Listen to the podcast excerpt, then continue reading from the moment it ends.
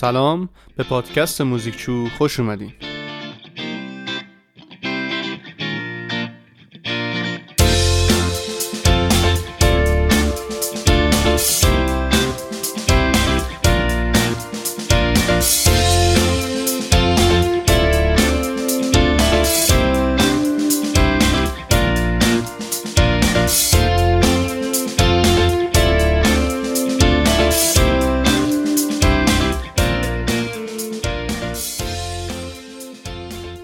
اینجای کار هر چیزی که بررسی کردیم موسیقی مونوفونیک بوده. یعنی تک خط ملودیک بوده.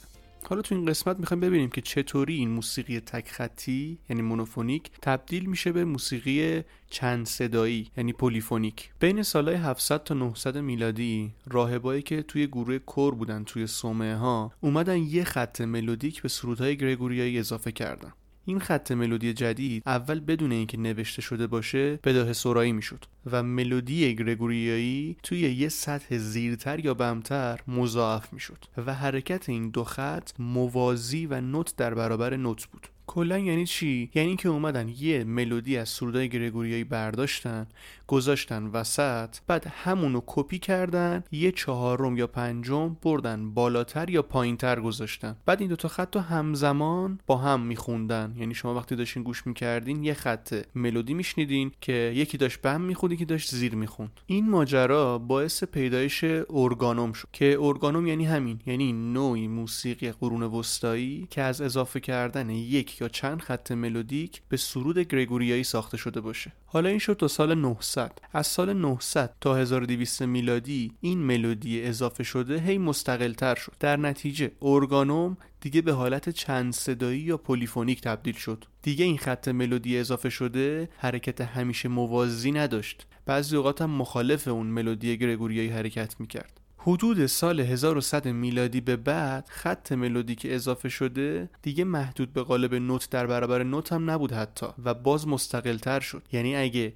نوت سرود گرگوریایی کشیده و طولانی بود اینا از نوتای کوتاهتر استفاده کردن واسه ملودی جدید. و دیگه دو خط ملودی نه تنها از نظر حرکت بلکه از نظر ریتم هم متمایز شدن. یعنی تو این بافت دو خطی سرود گریگوریایی با نوتای بسیار کشیده بم خونده می‌شد و ملودی افسوده در بالاش با نوتای تر و فرستر و کوتاهتر خونده می‌شد. قطعا اون موقع خیلی با آدما شگفت انگیز بوده که چقدر این ملودی اضافه شده جذابتر از خود سرود اصلیه. در واقع سرود اصلی به قدری ملودی کندی داشت که اصلا به سختی می‌شد تشخیصش داد. اما خب همچنان سرود گریگوریایی نشانه اقتدار کلیسا بودن و کلیسا چنان حرمتی داشت که آهنگسازای موسیقی چند صدایی تا چند قرن بعد هم بیشتر کاراشون رو با اضافه کردن خط ملودیک به سرودهای آشنای گرگوریایی می ساختن. پس یه اتفاق مهمی که توی قرون وسطا افتاد این بود که موسیقی مونوفونیک تبدیل شد به پلیفونیک. یه اتفاق مهم دیگه هم تو قرون وسطا رخ داد که اون مربوط میشه به مکتب نوتردام.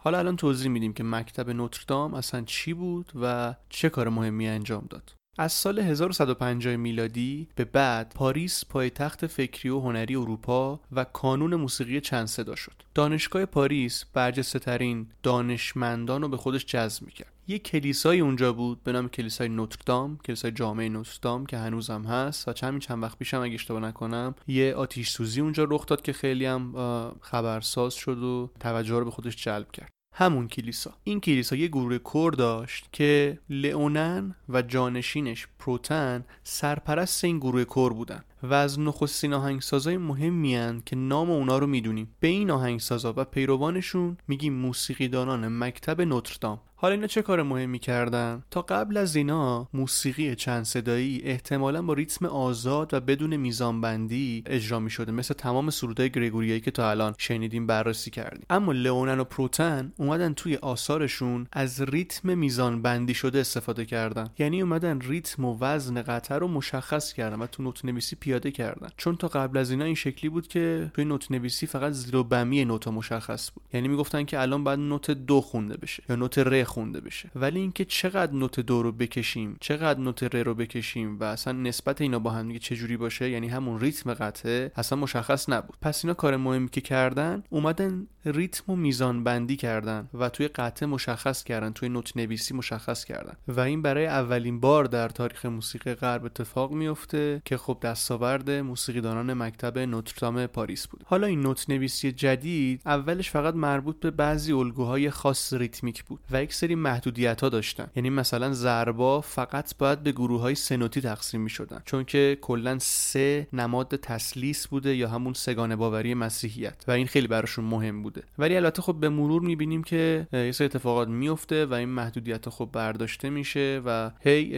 الگوهای ریتمیک متنوعتری به کار گرفته میشه. ضربا که به دو هم تقسیم میشن که جلوتر می‌بینیم. حالا این موسیقی چند صدایی قرون وسطا که شکل گرفته الان در موردش حرف زدیم یه ویژگی ها داره. مثلا شاید به گوش امروزی ما تو خالی و رقیق بیاد که این یه دلیل تخصصی داره. این به خاطر اینه که اون موقع از تریات ها یا آکوردهای سه صدایی استفاده نمی‌کردن. چون این آکوردها از دو تا فاصله سوم کنار هم تشکیل شدن که کلا موسیقیدانای قرون وسطا فاصله سوم رو نامطبوع می‌دونستن. صورتی که امروز ما یعنی برای گوش ما خیلی هم مطبوع و عادیه و ما تقریبا همه جا هر روز داریم میشنویم اینا کردا ولی خب اون موقع اینو نامطبوع می‌دونستن و به خاطر همین هم کمتر استفاده می‌کردن. ولی به مرور و در اواخر قرون وسطا باز کاربرد تریات ها بیشتر میشه فاصله سوم بیشتر استفاده میشه و می‌بینیم که موسیقی چند صدایی اواخر قرون وسطا به گوش امروزی ما پرتر و غنیتر میشه. حالا بریم یه نمونه از موسیقی چند صدایی مکتب نوتردام رو گوش بکنیم و بررسی بکنیم قطعه آللویا ناتیویتاس اثر پروتن که پروتن اواخر قرن دوازدهم تا اوایل قرن سیزدهم زندگی می‌کرده. اولین آهنگساز شناخته شده ای که تو موسیقیش بیشتر از دو خط آوازی به کار گرفته. این قطعه یه ارگانوم سه که مبتنی بر یکی از ملودی های سرودهای گریگوریاییه که در واقع برای ولادت مریم عذرا ساخته شده بوده و این ملودی رو پروتن توی قطعهش توی بمترین خط آوازی قرار داده و دو خط ملودی به بالاش اضافه کرده. یه توضیح هم بدم اینجا که به این ملودی که مبنای یک قطعه چند صدایی قرار می‌گیره مثل همین ملودی که گفتیم برای یک سرود گریگوریایی بوده و پروتن اونو برداشته گذاشته تو خط بم و دو خط بهش اضافه کرده به این ملودی میگن cantus firmus اصطلاحا. تو همه قطعه ها بهش میگن cantus firmus که پروتن بالای این cantus firmus تو خط ملودیک اضافه کرده که با ریتم خیلی چابکتریه نسبت به این ملودی. یعنی مثلا 66 تا نوت از ملودی این دو خط اضافه شده در برابر مثلا یک نوت ممتد cantus firmus خونده میشه. یعنی اون خواننده ای که داره cantus firmus رو می‌خونه یه نوت رو داره می‌کشه و خواننده های دو خط بالاتر 66 نوت دارن می‌خونه می‌بینیم که چطوری این ملودی های جدیدتر ریتمشون تندتر شده نسبت به سرود گرگوریایی. و این ملودی جدید یعنی خطای بالای این cantus firmus وزن واضح و مشخص دارن و امروزه می‌تونیم مثلا به صورت 6 8 بنویسیمشون نوت نویسیشون بکنیم و بخونیمشون. این تضادی که بین خط بم یعنی cantus firmus مون و خطای بالاییمون وجود داره و همچنین کوچیکی دامنه ملودی ها از ویژگی های شاخص موسیقی پلیفونیک یا چند صدایی قرون وسطاست فاصله این خط هم از یک اکتاو بیشتر نمیشه و همونطوری که گفتیم اجرای همزمان این خطا با هم آکوردای تو خالی به وجود میاره. بریم قطر گوش بکنیم و این نکات رو سعی بکنیم که توش دقت بکنیم. طول مدت قطعم یک دقیقه و سی ثانیه است.